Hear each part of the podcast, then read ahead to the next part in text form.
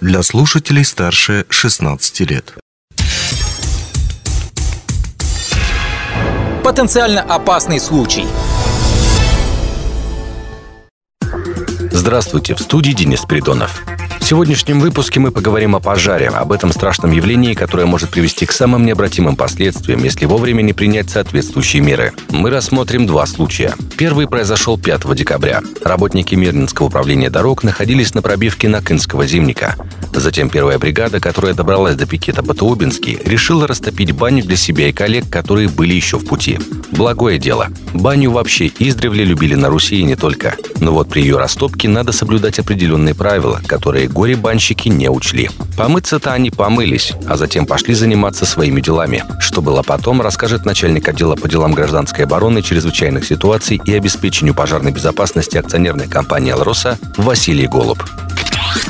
В результате произошло самовозгорание материала обшивки под воздействием высоких температур. А если сказать проще, то в результате ее нагрева до критической температуры тут имеется в виду человеческий фактор. Баню растопили, контроль за ее нагревом не осуществляли, перегрели. В результате от сильно разогретых стенок э, печи загорелась деревянная обшивка, что привело к уничтожению бани.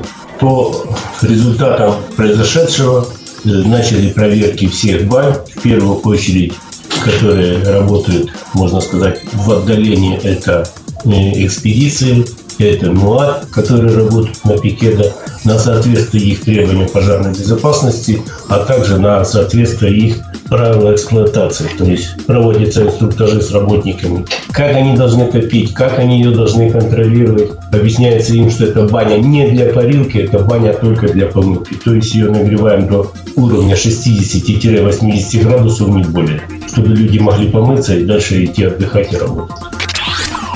При рассмотрении второго случая на ум приходит что-то из Чуковского. А лисички взяли спички, море синее зажгли. Хотя в нашем случае не море, а бассейн-кристалл. Да и не сам бассейн, а подсобное помещение.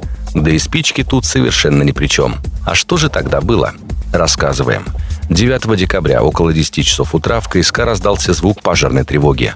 Сигнал автоматически попадает и в пожарную часть, откуда незамедлительно выехал спасительный расчет. В это время работники, находившиеся в «Кристалле», приняли меры по эвакуации. Из-за чего переполох-то? Расскажет Василий Голуб помещение номер 19 на первом этаже, использован как временный склад для хранения мебели и других материалов, которые они туда снесли из других помещений, в которые строители производили ремонт. Причиной пожара пока не рассмотрена до конца, но пока считается предварительно короткое замыкание. По результатам проведения служебного расследования, а также расследования, проводимого органами пожарного надзора, уже будет дана конкретная причина, и тогда уже будут разработаны конкретные мероприятия. А так, для начала, значит, работники КСК проверяют все свои объекты на соответствие электрооборудования требованиям правилам устройства электропроводов а также проверяет складские помещения, чтобы они не были перегружены, не перекрывали доступы к электрооборудованию, к противопожарным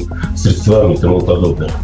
Работа в структурных подразделениях организована вот таким образом. Не только КСК, но и другие подразделения занимаются аналогичной работой по подготовке своих объектов к безопасному проведению длинных новогодних праздников. Важно помнить, безопасность начинается с тебя. Любое опасное событие или происшествие можно предотвратить. Всегда сообщайте о нарушении промышленной безопасности и охраны труда своему руководителю или на горячую линию Алроса. На этом все. До встречи в эфире. Потенциально опасный случай –